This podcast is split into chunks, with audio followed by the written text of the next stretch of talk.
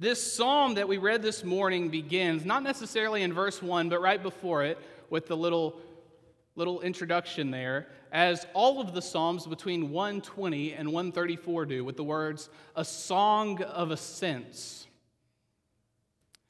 These, these 15 psalms make up kind of a, a collection of psalms within the larger collection of psalms, which is our book of Psalms. And, and most people agree that the phrase a song of ascents was referring to this collection of psalms that were sang by Jewish people as they traveled, as they pilgrimed, as they took their pilgrimage to Jerusalem. There were Jewish people living all over the, that area of the world and even a little bit beyond it. And so, two or three times a year, they would make a pilgrimage for, for the Passover, for the Feast of Weeks, for the Feast of Tabernacles, and they would make their pilgrimage to Jerusalem. And on their way there, so it is said, these were some of the songs that they sang. And it's interesting because it, it kind of makes sense. These songs are, are short, all of them except for I think 131 or 2, or maybe 130, I can't remember which now are fairly short psalms. And so they would be fairly easy to memorize. And I would encourage you to take time to memorize some of these psalms over the course of the next two or three months. But in each of these songs, they, they would have been singing. And the reason it says a song of ascents is because as you approach Jerusalem, now, if you've had the privilege and, and the, the ability to go to Jerusalem, you may know this. Jerusalem sits kind of up on a hill, such that to travel to Jerusalem would be to ascend, to go up.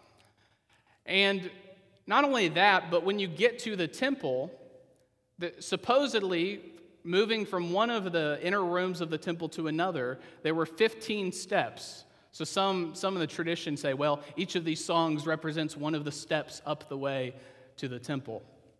Whether that's true or not, we don't know. But each of these psalms, uh, again, is indicated as, as a song that could be sung on the way to Jerusalem. And I hope as we study these psalms, we will see that these are songs that we can sing or we can read or we can recite or we can, we can pray through on our way home, on our way back to the great Jerusalem that we await, the new Jerusalem, which sits in the new heavens and the new earth, and which there is no temple because the presence of the Lord is there for us all. Now, these Psalms are interesting. I, I, thought of a few reasons I wanted to preach this series on just these 15 Psalms. One is actually this book, uh, A Long Obedience in the Same Direction, for which I just gave Connor a copy if you have a good memory. Um, in fact, I've given it to all of our graduating seniors here. Uh, it's a book by Eugene Peterson, who is an author I really enjoy. He writes a lot on pastoral ministry, and, and I really enjoy what he writes. But in this book, all but one of the chapters is focused on each of the Psalms of, that are in this collection, A Song of Ascents. And he walks through them, bringing out principles for the Christian life as we live waiting and, and journeying and being pilgrims in this world on our way to God, on our way to Jesus Christ. Um, I'd commend the book to you, um, and you'll notice if you get it that for the most part, I plan to take all of the sermon titles from the chapter titles of this book, which are simple words like repentance, happiness, providence, worship, things like that. Now, this collection of Psalms is also useful for us because if we're going to take uh, the Psalms and try to study them and learn what different kinds of Psalms are like, uh, the, this is a really helpful collection because in these 15 Psalms, you will find basically every kind of psalm you could hope to find. Psalms of lament. We have uh, 120, 123, 126, and 130 are all lament psalms. You have wisdom psalms in 127, 128, and 133. And you have even a royal psalm in 132. And again, all the other psalms in this collection are kind of hymn psalms, praise psalms. And so I think it'll be very helpful for us to study all these different kinds of Psalms. And finally, just simply, as we are people who live in a world that, although it was created by God, has fallen through sin and allowed death to enter it. We too are people living in a land that is devoid of God, a land that is difficult for us to live in, a land in which we really are pilgrims. And so, for all those reasons, I think this series will be helpful for us to look at. Now, the psalm we read this morning is interesting because it's not the most positive psalm that I've ever read. I don't know about you. It begins with the words, in my distress, and ends with the word war. So it's not the most positive thing to be getting into. It's also interesting because, just structurally, if you think about the Psalms, I don't know if you've read many of the Psalms. It's, it's good to read them, it's good to pray through them. For the majority of the church's history, Christians prayed the Psalms. And it's only in recent history that we've gotten out of that practice. And maybe perhaps you can see some of those effects in where our churches are today. But if you've read many of the Psalms, you might know some of the Psalms of lament, that is, of anguish, of mourning, of, of knowing that something isn't quite right and that we need God to fix it. They begin by describing a helpless situation, and at the end, they cry out to the Lord or call out to the Lord for deliverance. Now, if you notice the psalm we read this morning begins and ends very differently, actually inverted of most of the psalms of lament. It begins with the cry for deliverance and then describes a helpless situation, which isn't the most positive feeling. At least in the, psalm, the traditional psalms of lament, you go through all the anguish and the pain and the turmoil, and you end up at a place where you cry out to God and you say, Lord, you can take care of this. I'm giving it to you. But here we begin by saying, Lord, you can take care of this. I'm giving this to you. But it's pretty hopeless anyway. That's how it feels, at least. And so in Psalm 120, we have not the most positive psalm. It's really a psalm for people who feel an utter dissatisfaction and even discontentment with the world around them, with with the sin in the world, with the situation in our world. You know, last week I preached a sermon on contentment. Well, this week I'm telling you it's not always bad to be discontent about things for which we should never be content. And one of those things is sin and its effect in our world, which is death and turmoil. Really evil.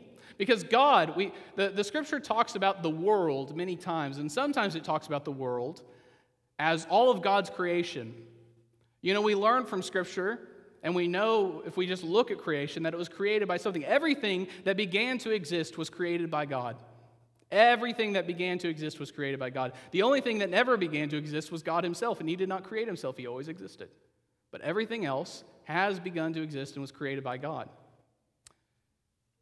Except for, and this isn't to say that He's not in control of it, but sin has entered our world, not by God's good creation, but by humans' free choices to sin, to disobey God, to not listen to His word, to be in rebellion against Him. And so we find that sometimes the world in Scripture refers to all of God's creation, and sometimes it specifically refers to the parts of God's creation that are stained by sin. Specifically referring to the fallen world, the sinful world, the broken world, the world in need of healing. And so here we recognize that this psalm is written for people who are discontent with the world, not as God created it, but as we as humans have made it a fallen, sinful, broken world, full of lies and deception. And it doesn't take long in this world to find lies and deception. In fact, uh, the goal in some, there, there, are people who make lots of money trying to lie and deceive to you. Have you ever heard of advertisements? Now, I'm not saying that all people who work in advertisement are liars and deceivers, but kind of like politicians, it'd be hard to find one who's not. I say that all with you know, tongue in cheek. If you work in advertising, I'm sure you're a good and godly person who would never lie or deceive anyone. Uh, I just know that my own heart would love to lie and deceive to everyone. And that's the state of our world. We live in a world that lies not just when it doesn't report the facts or reports things that are false, But even when the facts are communicated, they're communicated sometimes in a deceptive way, sometimes manipulative way, sometimes just the very fact, sorry, just sometimes the very exercise of giving you the facts devoid of God is deception. What is truth? Well, God is truth. And there is and all truth is God's truth. But reporting on the the world as it is through the hard sciences, but neglecting to mention that God created them is a deception. Now, I'm not saying that people are being utterly deceitful or liars. I don't think not explaining every part of everything at all times makes you a deceiver, but actively removing God from the facts of our world in itself is a lie because you're removing truth itself from the equation. The psalmist is a person who lives in a world that is so full of lies and deception and malice, a world that longs for war, that he's almost doubled over in pain dealing with this harsh reality. And maybe you too find yourself sometimes near in tears or in weeping Maybe you find yourself with your stomach, stomach sick and in knots over the state of some of the things in the world. Perhaps the most, the moment that I felt that the most was when I was in Jerusalem and we went to the Holocaust Museum that's in Jerusalem. And I'll tell you, I never left a place feeling so sick, having arrived so feeling so fine. There is evil in our world that was not created by God, but created by human beings in rebellion against God that is so terrible that it'll just make you sick or weep or something else. And so we have here a psalmist who is dealing with a world just like this, a world of lies. And that's where he sojourns. That's where he is temporarily dwelling. That is where he is living right now. He says that he, he has sojourned in Meshech, and that he dwells among the tents of Kedar. Th- those two places are interesting because they're actually on opposite sides of the world from Jerusalem. One's very far north, and one is to the southeast, I believe. They're very far apart from each other. So the psalmist isn't trying to tell us literally where his current address is. He's trying to get at the point that in exile, having been removed from the promised land and living in a foreign land, he is so far from Jerusalem. And in those places, in those places, he is far from God because the people there are far from God. Now it's interesting, maybe the, the psalmist was thinking of Ezekiel 38. In Ezekiel 38, uh, if you'll turn there just for a moment, I think it would be worth looking at just to see what's going on here. In Ezekiel 38, we're getting a picture of, of some of the last things. We get a picture of eventually the God's new exodus in which he's going to save his people again. And in verse 1, it says, The word of the Lord came to me, Son of man, referring to Ezekiel. Set your face toward Gog of the land of Magog, the chief prince of Meshech and if you go on to read the chapter, you learn how awful that, that guy really is.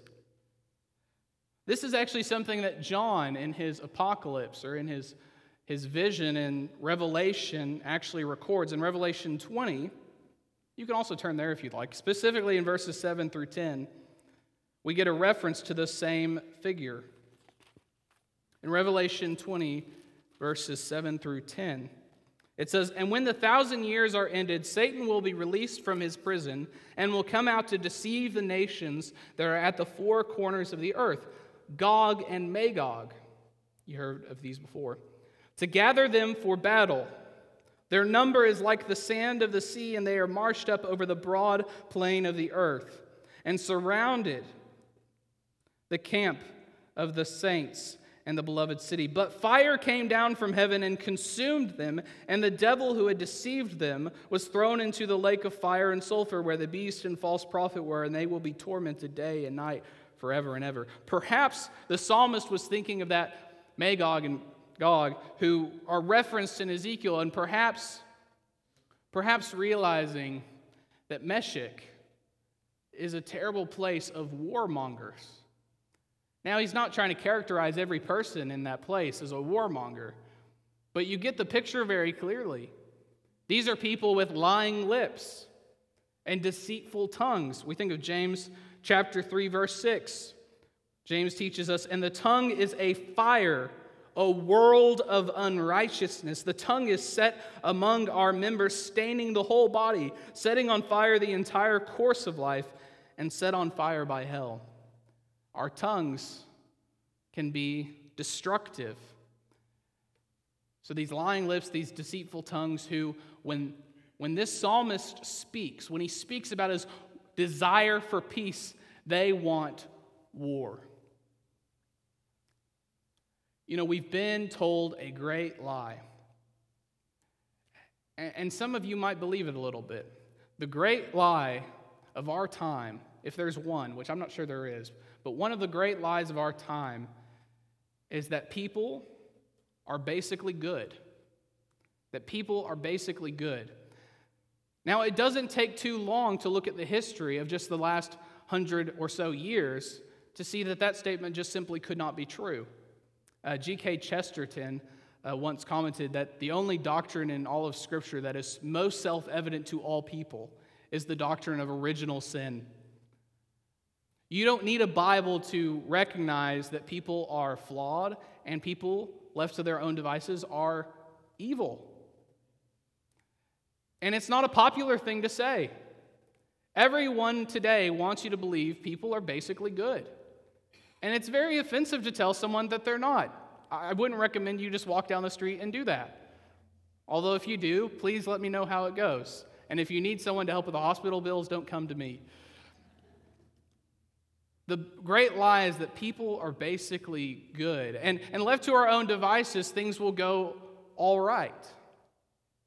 But the reality has been just in the last hundred years, if not for thousands of years before that, some of which were as bad or worse than the last hundred years, we recognize that that cannot be the case. And, and so Scripture tells us no, none is good, not even one. Jesus himself, when, he, when a person comes up to and, and addresses him and says, Good teacher, he says, Why do you call me good? Only God is good. Now, of course, Jesus was God, so the guy wasn't far off, but he didn't realize what Jesus was saying. But the reality, even Jesus attested to, is only God is good. And yet we go on believing that we're basically good.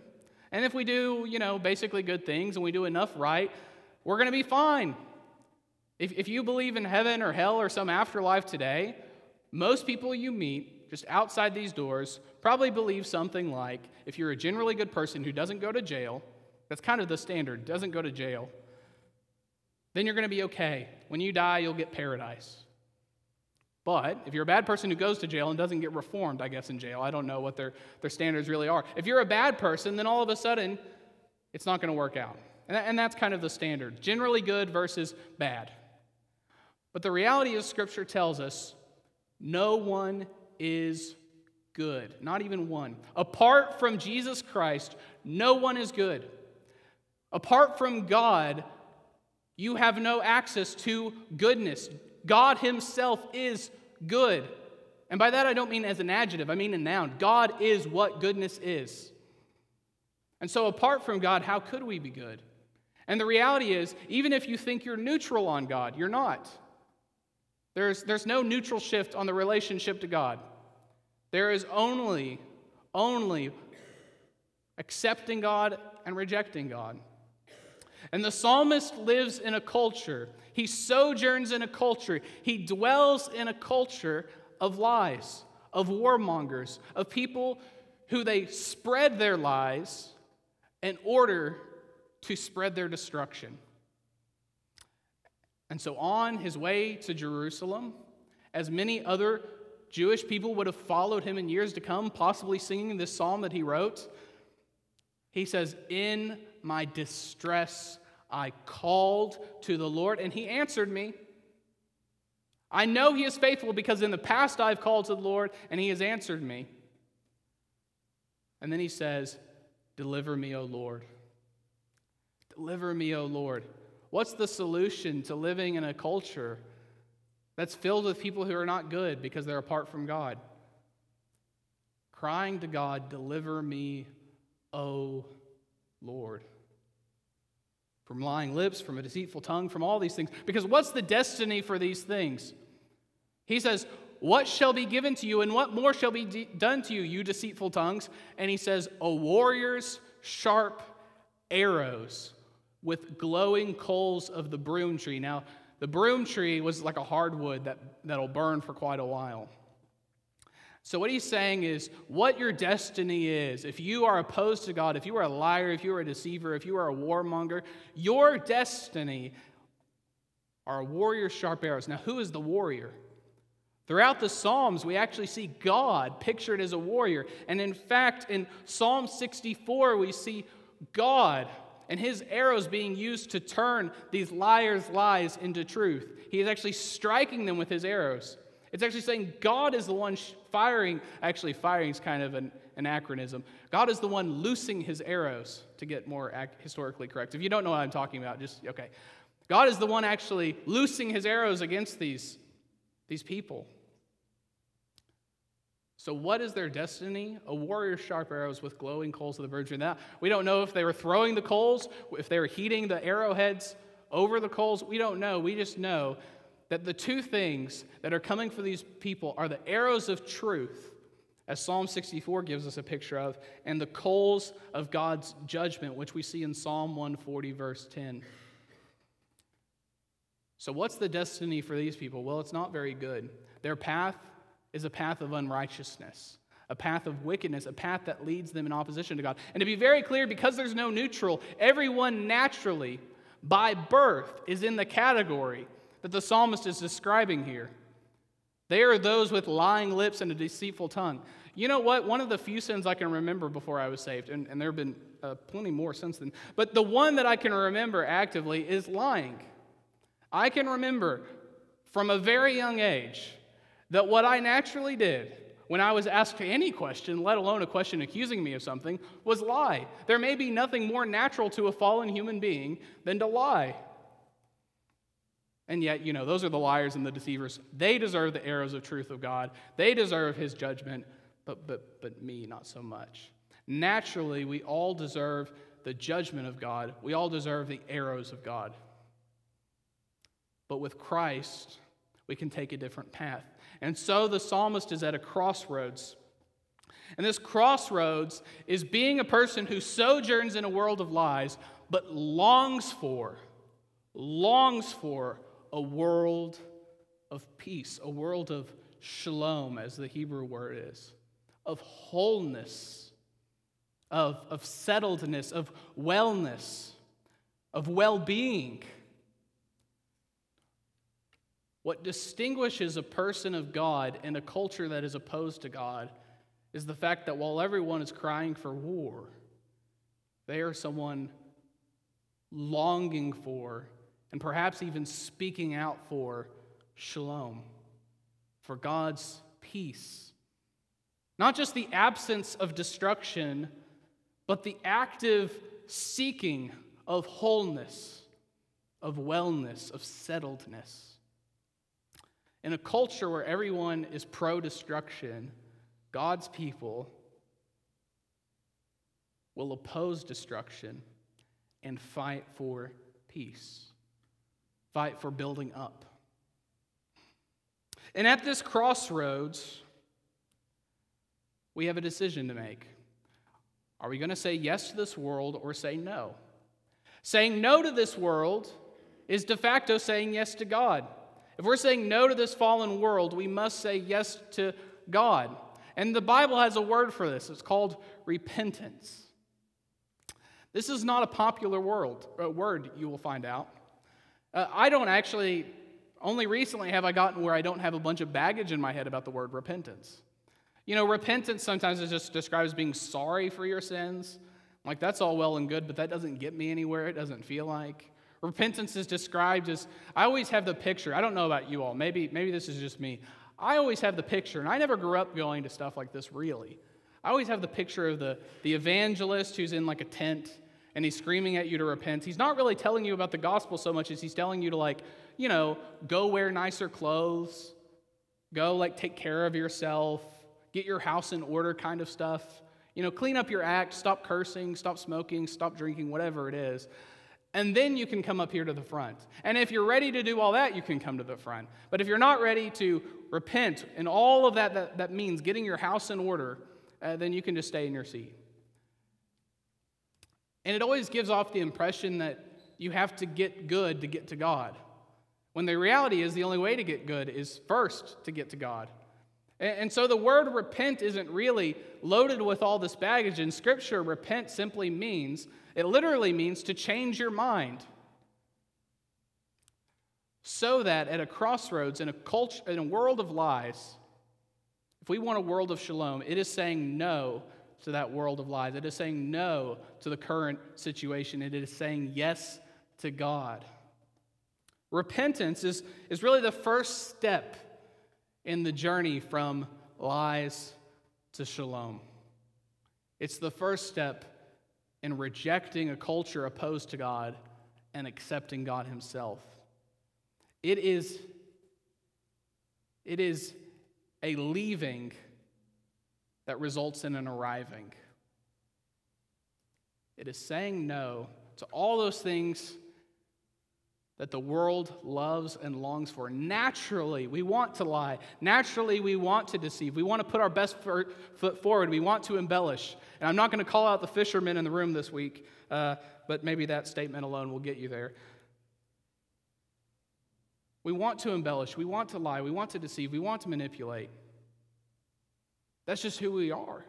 And you know what? If you don't think you want destruction, then you're just, just not understanding your own heart apart from God. I had a, a deacon at my last church. I, I, love this guy, and I don't think he'll watch this, and no one around there will watch this, so I can say this. His name is Randy, and I, I just loved Randy. Randy was just a good old boy who knew his Bible real well.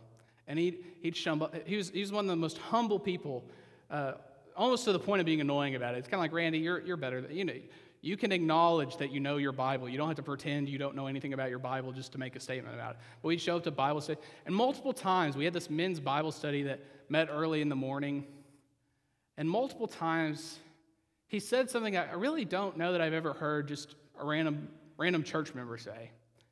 And he said, he'd always say something like, you know, I am not a very smart guy, but y'all just, y'all just tell me what you think. Tell me if I'm wrong. And then he said this, and he said it multiple times. He said, God is so holy, so utterly holy and apart from this world. And I, us humans, are so sinful that even my breathing is a sin against this holy God. Now, whether you agree or disagree, isn't really the point. You know what Randy had right? He had right the utter holiness of God and the utter sinfulness of man, such that our existence is so stained by sin that apart from God, just living is a sin against God. Now, if anyone who is not already a believer in Christ heard that, they would think you're crazy. And in fact, some people, if they're a believer in Christ, may still think you're crazy because they have not gotten to the point of, of understanding their own sinfulness enough, or they don't understand God's holiness enough to recognize the deep, deep divide, the far, broad, ugly ditch between God's holiness and our sinfulness. And the only way to get across that is to recognize your need for Him, your need for Jesus Christ, such that that gap can only be bridged by the life of Jesus in which He never sinned. There was no gap between Him and God. In the death of Jesus in our place for our sins, the resurrection of Jesus in which He conquered the result of sin, which is death itself. He's ascended to the right hand of the Father where he intercedes for us, as it says in Romans 8. The reality is that naturally, There is a great divide between us and God because we are so sinful. We are so far from Him, and He is so, so holy. But in Jesus Christ, it was like there is no gap at all. If you are in Christ, it is, it is as if there is no, no separation between you, despite your sinfulness, with God, even given his holiness. And that is good news. That may be the very best news. That although we were lost and dead in our sins, Christ came and reconciled us to God. And this word repent is really just when we say no to the world of lies, to the lies of this world, and we say yes to a holy God. Now, if you're thinking for a moment, I don't know about all this repentance stuff, I, I just know about faith. Well, you have a hard time getting into the Bible very far without seeing repentance and faith or repentance and belief going hand in hand. Jesus in Mark 1:15, he says repent and believe. And that's repeated often in scripture. We see Jesus himself saying in Matthew 3 2, repent for the kingdom of heaven is at hand. In Luke 15 7, just so I tell you, there will be more joy in heaven over one sinner who repents than over 99 righteous persons who need no repentance. Now, this is great news because there is only one righteous person that is Christ. Everyone else is an unrighteous person who needs to repent. If you think you are holy and therefore there will be no rejoicing for you, turn that story around. You are lost without Christ, and repenting in Him is what will bring that rejoicing. You know, even at the beginning of the gospel being preached, when Jesus had ascended to the right hand of the Father, in Acts chapter 2, verse 30, 38, Peter said to them, Repent and be baptized, every one of you, in the name of Jesus Christ, for the forgiveness of your sins, and you will receive the gift of the Holy Spirit. Repentance isn't a bad word. Repentance isn't go clean up your house so you can get to God. Repentance is change your mind. Stop choosing the path that leads away from God and choose the path that steadily goes toward Him. Repentance and faith always walk hand in hand. They're really two sides of the same coin. A few years ago, I got this, uh, this challenge coin. I don't know if you know what a challenge coin is. If you were in the military, you might very well. Challenge coins are kind of these heavy coins. They're commemorative, usually, they have something on them. And they're kind of a tradition in the military specifically where you're given them and you can trade them with other people and you keep them, you're supposed to keep them on you at all times. And if someone comes up to you and, and challenges you and you can't pull out your coin to show it, you're supposed to buy them a drink. If you actually, if you go to Hatcher's across the street, it's a veteran owned uh, barbecue place. And by the way, this is just a good time to mention if you take your bulletin in there, I think they're open Tuesday through Saturday, they'll give you a church discount. I don't know if you, you know that. But you'll actually see on the wall they have a bunch of challenge, they have a box of challenge coins that you can look at. Now, a challenge coin is like any other coin. It has a head and it has a tail. It has two sides. And they always go together. There's no such thing as a coin that doesn't have two sides. The coin of coming to Jesus and to continually responding to the gospel. Our way of responding to the gospel is to take up that coin, which is faith on one hand, on one side, and repentance on the other. There's no such thing as faith without repentance, and there's no such thing as repentance without faith. Repentance without faith is drudgery. You have no hope. You're just sad. You're just sorry. You're just accepting that things are bad and you can't do anything about it, but there's no one to help you. Faith without repentance is just naive optimism. Oh, everything will be okay. We're all good. We just, we just need to fix this one thing and the whole society will be better.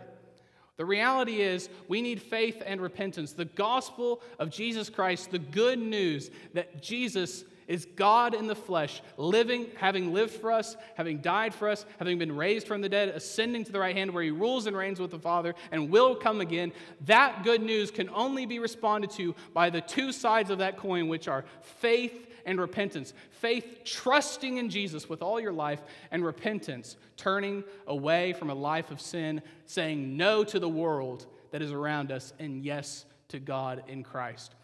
That is the only way to respond to the gospel that is right. That is the only way. And the reality is, if you're thinking in this room, well, I did that 40 years ago, let me remind you that every time the gospel is preached, the right response for everybody, whether they are lost at the moment or whether they've been saved for decades, is repentance and faith. We continually, we continually must repent and believe in the gospel. We must continually reorient our lives around the story of God's salvation in Christ Jesus. If we do not do that, we cease to be Christian. We cease to be following God. It is that continual trust. It is that continual repentance. It's not just the act of repenting, it is being a repentant person. Being the kind of person who, when, when they hear the gospel, they can do nothing else but confess their sins and praise the Lord and say no to the world around them and yes to Jesus Christ. And if you have never done that before, I invite you to do it today. And if you've done that a hundred times before, let it be a hundred and one today. Let's pray.